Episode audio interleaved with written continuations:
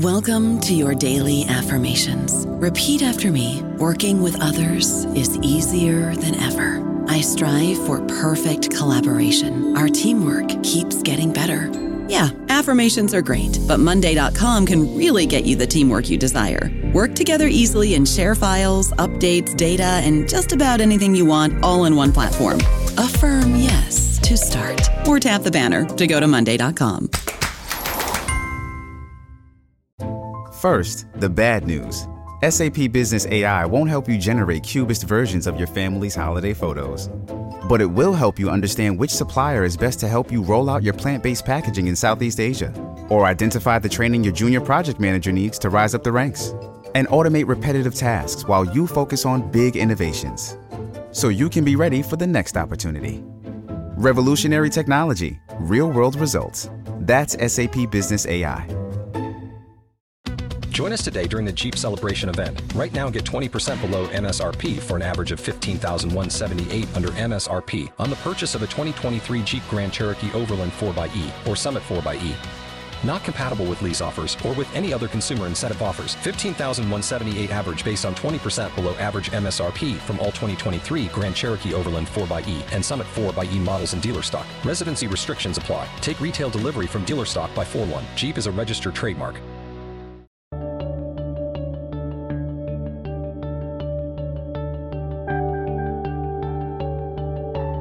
Hello, and welcome back to New Books in History, a podcast in the New Books Network. My name is Derek Litvak, and I'll be your host. Today, we have the pleasure of speaking with Dr. Alan Taylor about his book, Thomas Jefferson's Education, published by W. W. Norton and Company in 2019. Dr. Taylor is professor of history and the Thomas Jefferson Foundation Chair at the University of Virginia. Thomas Jefferson's education tells the story of how Jefferson's vision for educating the next generations of American, Americans came to be, taking readers through Virginia's at times struggling, to put it lightly, educational infrastructure. Dr. Taylor shows how Jefferson's experience with education was both shaped by and contributed to his own vision of what a university should look like. Culminating in what is today the University of Virginia, Jefferson's goals were, as, out, as Dr. Taylor points out, both achieved and left by the wayside in a complicated development of a university and an educational system. Dr. Taylor, welcome to the program. Thank you for having me. So, I guess to get things started, could you tell our listeners how you came to this project? I came to it because I just started a job uh, here at the University of Virginia and the university was coming up on its bicentennial. And I was being asked to speak about the origins of the university, and I thought I ought to know more about them.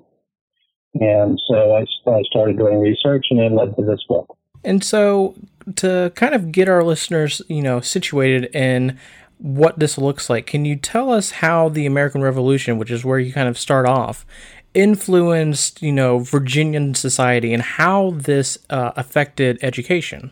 Well, the, the revolution created a republic, and in a republic, citizens have much greater responsibility than subjects do in a monarchy. So the leaders of the American Revolution thought that they had to upgrade the quality of education uh, for the electorate. And uh, so this is something that Jefferson took very seriously. And, and, during the War of the American Revolution, he first proposes a comprehensive system for public education in Virginia. And you know, I I think for a lot of people who are you know less familiar with this history, you know, the idea of why you know a citizenry as opposed to you know subjects in a in a you know empire and a British Empire would need better of education. It might seem you know somewhat weird, but you know one of the things that you point out and that you know historians have seen in uh, the past is that you know America is somewhat different from England at this time. You know, there's much higher rates of literacy, there's much more engagement in politics, and as you point out, the revolution sort of changes this even more and makes it more of, as you were just saying, you know, more imperative that these people are educated even better than they were. Well, in, in a republic, the citizens are the sovereign rather than some royal family. And uh, as the sovereigns, they choose who will administer their government. In a in a monarchy, the understanding was that monarchs and aristocrats could rule through ceremony, show, military force, and and they benefited from having an ignorant public. But the leaders of the American Revolution thought that if they were to keep a republic, they had to have a reasonably well informed citizenry that would make uh, well informed decisions in electing their leaders. Yeah, I think it's something that a lot of people who are even familiar with the American Revolution might not have seen before in a history book or in the histories that they've read of just how important the American Revolution was just to, you know, kind of the modern sense of an education. Uh, yeah, before I, I, took on this book, I had not thought very much about um, the nature of education in early America. I think that the history of education has largely been a very specialized subfield. But the more I got into it, the more I realized how important education was to entire generation of American leaders. And that it is not something that's some sort of separate area of American life, but it was woven throughout the life of people, particularly living in Virginia at the end of the 18th century and early 19th century. And in terms of you know the education that Virginians are getting at are, are getting at this time, uh, you begin kind of looking at William and Mary, which is you know the colonies and the state's oldest institution, and you know it's not a pretty sight to see, as you point out. And so, what are some of the adversities that the school is facing at this time, and what does that tell us about Virginia society writ large?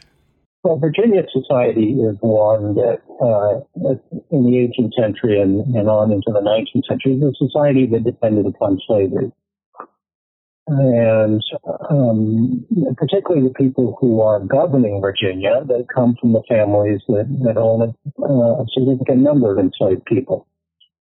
This has an effect upon their personalities, upon their culture. They're being raised to command uh, other people who are held as slaves. And their families then encourage a kind of behavior that's uh, very independent, very prickly, does not accept anybody else exercising authority over them.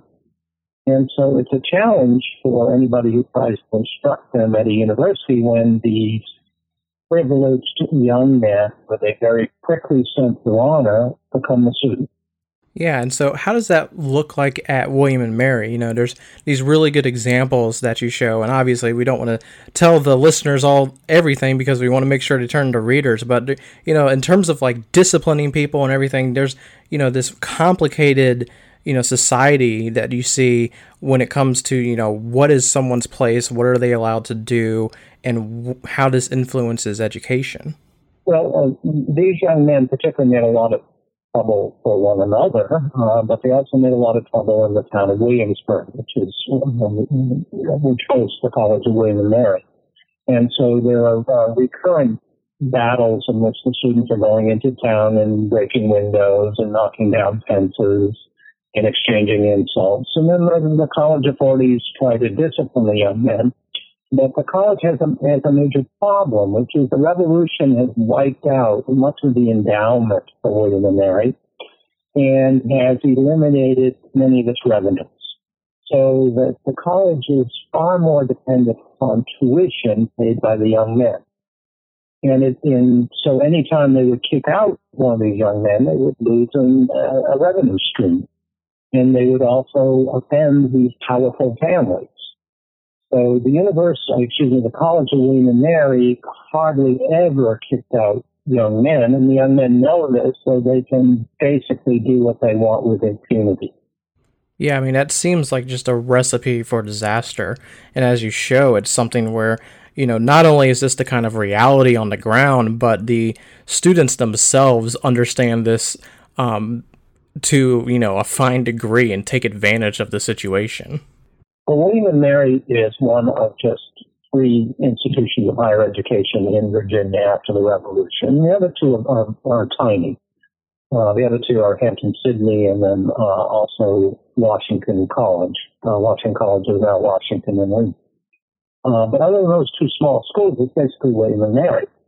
And so the, the prestigious families of Virginia want to send their sons to William and Mary, but then they're also upset that it's such a chaotic place. And so growing numbers of Virginia parents decide to send their young men off to school at Princeton or Harvard or Yale in the North. But then they feel uneasy about that when tensions over slavery um, come to the fore, and it makes the Virginia parents worried that maybe their young men will learn the wrong thing if they're going to Yankee school. Yeah, and so, you know, in terms of that, you know, you have Virginians like Jefferson who are advocating for, you know, a better education. And one thing that you focus on with Jefferson is how his own personal life at Monticello, his estate, influences uh, his views on education. And so, how do you see that happening? Well, well, Jefferson is certainly very concerned about the education of his own grandchildren, which he uh, takes a very deep interest in. And Monticello itself is something of an educational institution in that, uh, particularly the, the opening lobby is, is something of a museum. It has a very didactic purpose and, and um, displays cherished items, uh, particularly associated with Native Americans or with fossils. And then Monticello is also a school for enslaved people who are learning their trades. So uh, all of the education in Virginia is not contained in schools. Uh, most people in Virginia, including enslaved people, but also poor white people, uh, their learning is taking place in farms and plantations and artisan shops, and Monticello is one of those places. Yeah, and, and the the um image that we kind of are presented of Monticello, as you were just saying, you know, that you have this kind of you know grand presentation you know you have a, almost museum it's kind of it's very ornate um, and you can kind of you really kind of feel like you're in monticello when you're reading the book um, and kind of learning about what Jefferson kind of thinks about and how that's portrayed in his own home. Yeah, I mean, uh, obviously Monticello is a labor of love for Jefferson, and um, it takes many years to build. He is constantly changing his mind about the design and, and tearing things down and then rebuilding. And so it has a, a relatively brief existence as, as a building that's complete in Jefferson's lifetime. And no sooner is he finished building it than, then it starts to suffer from want of repairs because Jefferson runs out of money in his last year. So many of the visitors commented on how it looks like it might have been once grand, but that it's starting to look pretty shabby. Yeah, and I mean, kind of thinking about how much Jefferson is changing Monticello and kind of never happy with it to a certain extent is kind of indicative of, of his views on education as a whole as well. You know, he's never really happy with how education looks like in Virginia. Yeah, he's very disappointed that the leaders of the state did not embrace all of his ideas about education. And he ends up uh, having to compromise with them. He had had in mind three elements of a comprehensive educational system. The, the lowest and but the most uh, expensive would have been a system of grammar schools that would be open to all white children in Virginia. And then he thought there should be in each county an academy or a college that would provide the equivalent of an academy or uh, high school education. And then he wanted there to be one university. And uh, he found out that the, the state leaders would not um, adopt the taxes necessary to fund that sort of system. And so during the 18 teens, he compromises and opts to just push for one element of his plan, and that one element is the university which means that Virginia's educational system will begin at the top and uh, he hopes it's going to then expand downward, but it turns out it will not expand downward before the Civil War. I don't know about you, but I'm very busy and I don't have a lot of time to cook. That's why I subscribe to Factor. Eating better is easy with Factor's delicious, ready to eat meals. Every fresh, never frozen meal is chef crafted, dietitian approved, and ready to go in just two minutes. You'll have over 35 different options to choose from every week, including Calorie Smart, Protein Plus, and Keto. These are two minute meals. Factor meals are ready to eat and heat, so there's no prepping, cooking, or cleanup needed.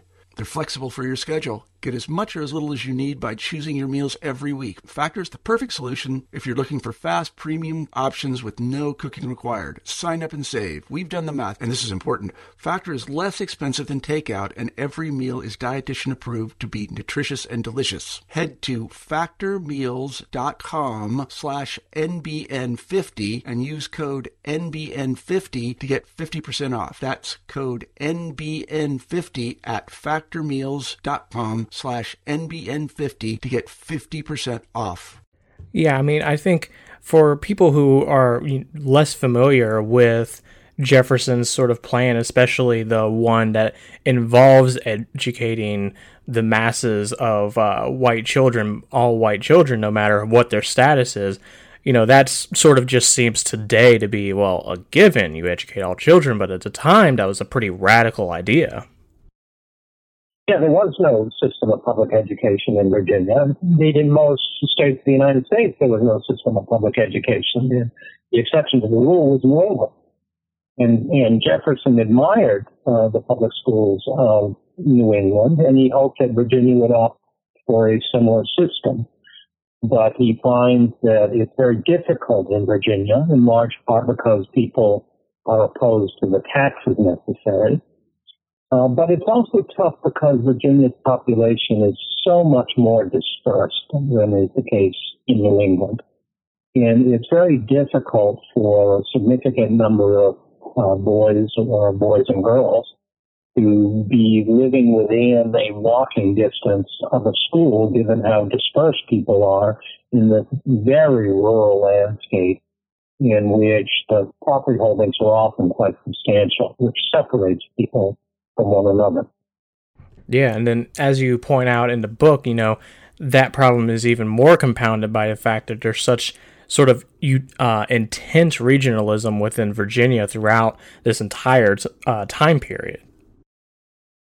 Yes, the, the, the Virginia is really divided into three different zones. One is the Tidewater, which is the oldest part of Virginia and the lowest part in terms of altitude. And then you have the Piedmont, uh, which had become the power center for the state during the American Revolution. And that included uh, the capital of Richmond, and it also includes Albemarle County, which is where Jefferson lives and where the university will be founded. And then further west, and at a higher altitude, you will get Western Virginia. For Virginia in uh, the early republic also included what is now the state of West Virginia. So Virginia is the largest state in the Union at this time. It's the largest population, uh, but it's also divided between these different regions. And one of the chief issues dividing them is that uh, the slaveholders are concentrated in Tidewater and Piedmont, and they don't trust the West Virginians because they don't own um, as many slaves and the fear is that if West Virginians are accorded more political power in the state, that they might do things like levy heavier taxes on slaveholders. Yeah, I mean, it, that one thing in and of itself really illustrates just how, you know, central the institution of slavery is to the development of education in Virginia, just by the very fact that, you know, we could almost look back and sort of understand okay, people are afraid of taxes. No one likes taxes. No one ever has liked taxes. Um, yet, as you're pointing out, you know, slavery is a big question in how education doesn't get to be kind of lifted off the ground and sort of, you know, universalized, if you want to use that language. Yes, uh, slavery um, increases the inequality among white people uh, in that people who own other people are uh, immensely wealthier uh, than those who don't in the Virginia system. And those people who had superior wealth, in other words, the slaveholders, didn't want to be taxed to fund the education of poor white Virginians. Yeah, I mean, as someone who you know grew up at the um, edges of the Blue Ridge Mountains and everything like today, you know, it still feels like Virginia is a very segmented society. I mean, I know when I went off to college and I was interacting with people from Northern Virginia and from Eastern Virginia into Piedmont and into Tidewater, it felt like they were worlds away even today. So it's it's almost hard to imagine what what it would have been like back then, especially when you know modern day West Virginia was still in the mix. Yeah, and it was very difficult to move around uh, much of Virginia. I mean, you could move around the, the tidewater reasonably well because you move by water. But the roads of Virginia were just wretched because they're also not uh, levying much in the way of taxes to repair and build roads. And so uh, people in the, in the interior of Virginia and uh, West Virginia uh, aren't in the habit of visiting the rest of the state and vice versa. And one thing that you kind of already uh, spoke about briefly, but plays a prominent role in this story, is how Jefferson and people like him they do push for you know a state university, but they're also um, not very receptive to calls by some other people for a national university. You know, you might think of George Washington, who thinks that the nation's capital should have a university. And Jefferson, as you point out, is not as receptive to that idea. And so, why was that? Well, the, the United States before the Civil War is a much more decentralized country than it would become after the Civil War. And there is a much weaker sense of American identity, particularly in the South. So Jefferson really didn't think of himself as an American. He thought of himself first and foremost as a Virginian. And that makes him pretty typical of Virginia's leaders. They, they referred to Virginia as their country, and they spoke of a place like Massachusetts as another country.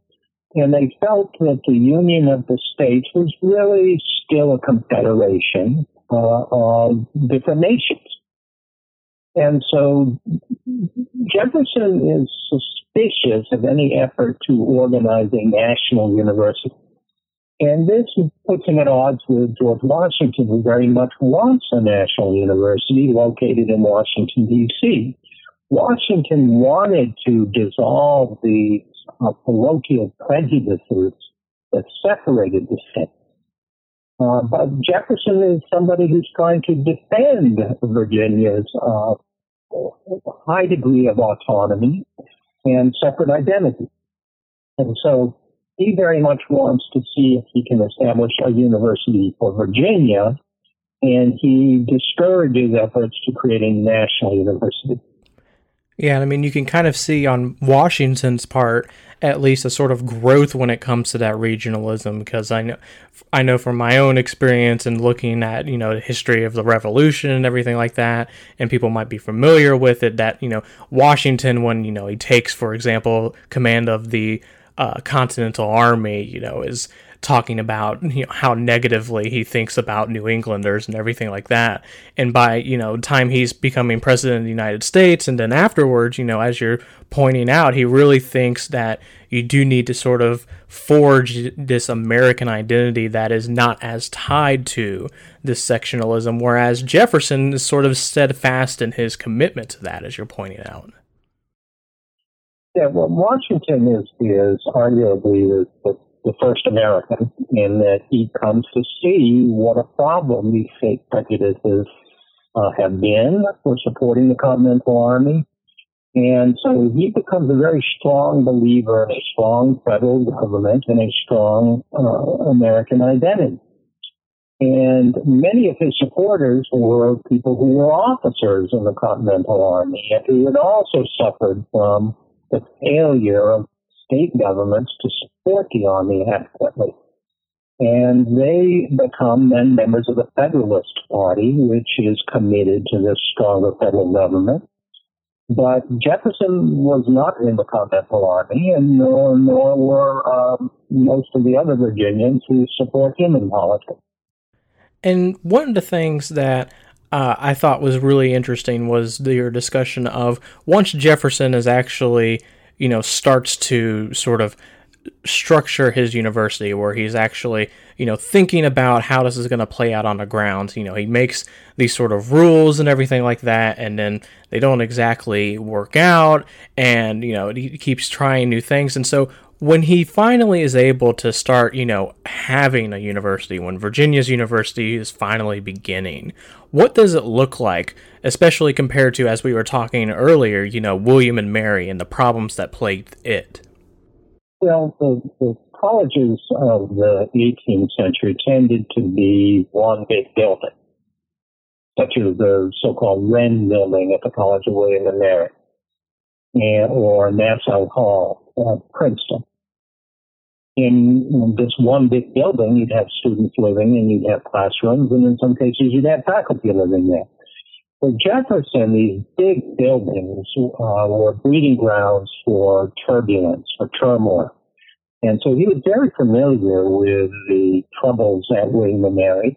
And he thought he had come up with an architectural design for the University of Virginia that would discourage that sort of turmoil. So something, it's a more decentralized design in which there are many smaller buildings which are connected, and they include pavilions where professors will live, and what he calls dorms, which are um, quite low and, and dispersed.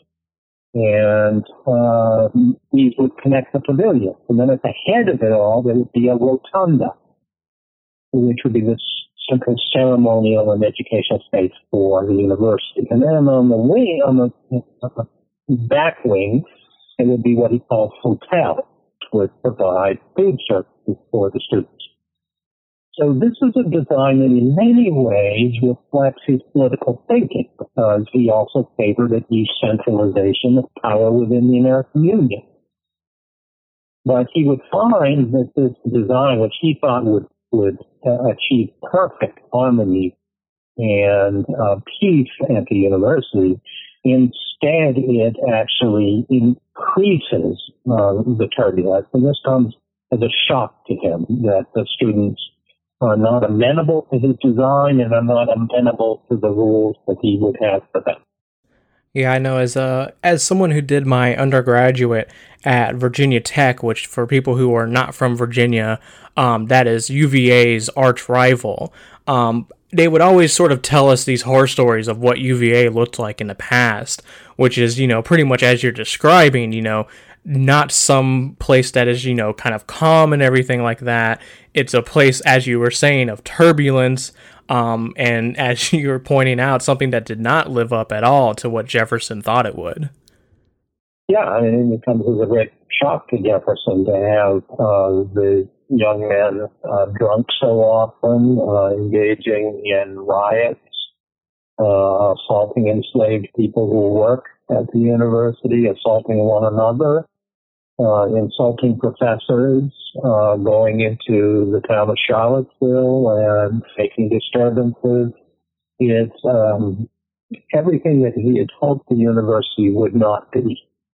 Uh, and this is all coming in the last two years of his life when he's pretty elderly, quite frail, poor health, um, and he just very much wishes that things were going differently.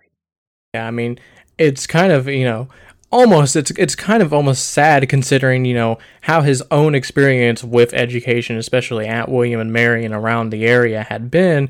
And you know he has this sort of grand vision. And then as with most things when it comes to Jefferson his grand vision doesn't usually pan out. Jefferson was very much a man of the Enlightenment, which an intellectual movement, which thought that if you just came up with new rational rules and structures for people, then they would realize their potential and achieve a kind of harmony and by overriding uh, tradition.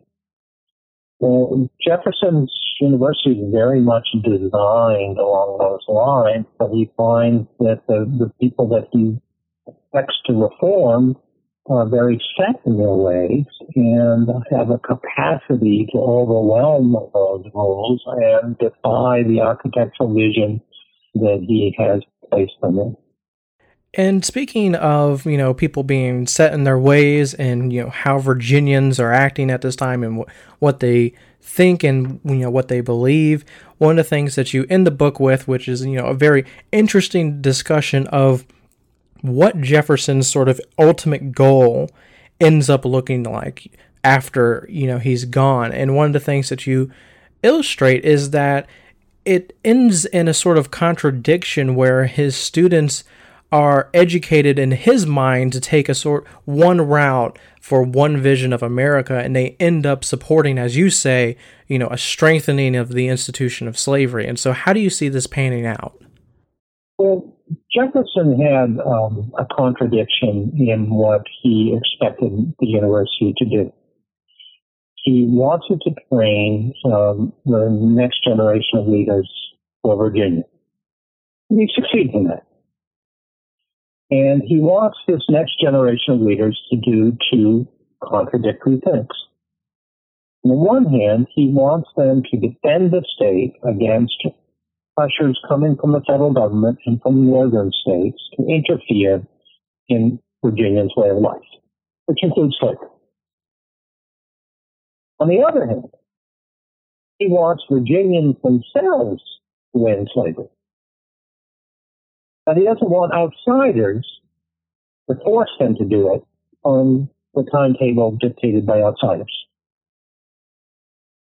Now, there's not really a danger of that in Jefferson's time, but he and other Virginians are very sensitive to the possibility that it could happen, and they overreact to um, northern criticism of slavery.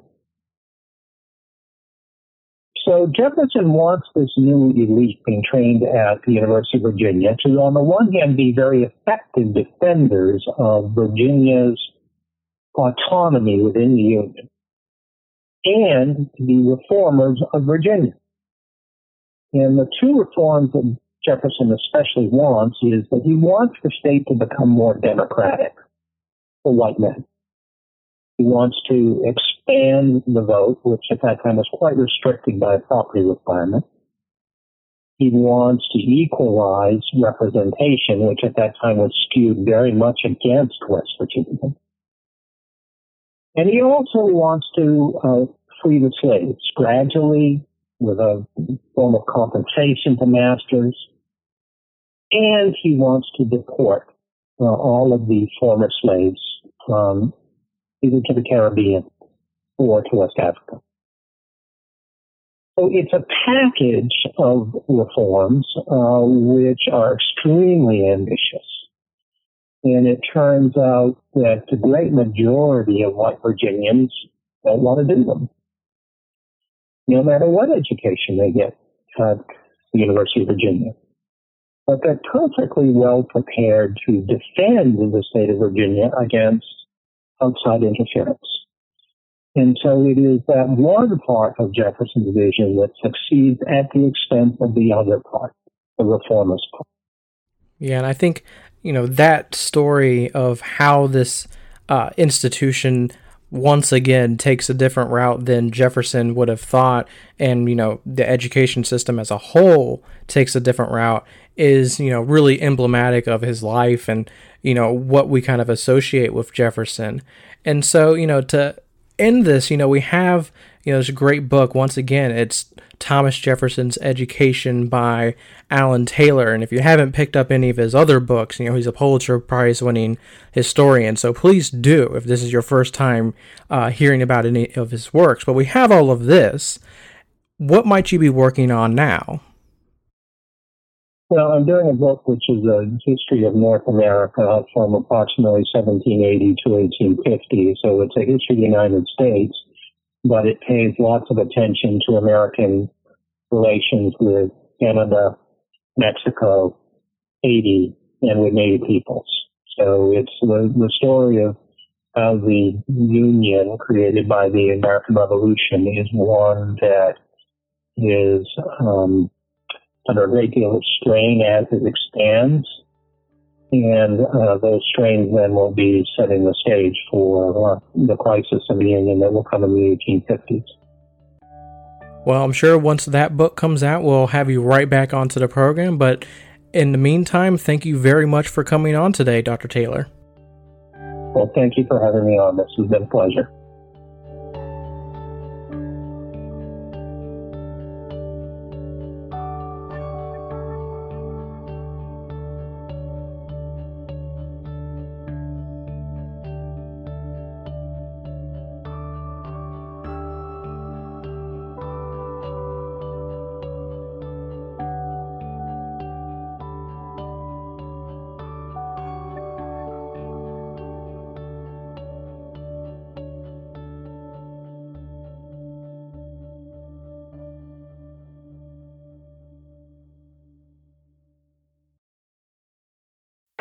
Swimsuit? Check. Sunscreen? Check. Phone charger? Check. Don't forget to pack the 5 Hour Energy. It fits great in a pocket or carry on, and the alert feeling will help you arrive ready for anything. Now get 20% off when you use code 5HE Travel at 5hourenergy.com. Expires April 30th. One time use only, not valid with other discounts. Remember, visit 5hourenergy.com and use code 5HE Travel to save 20%.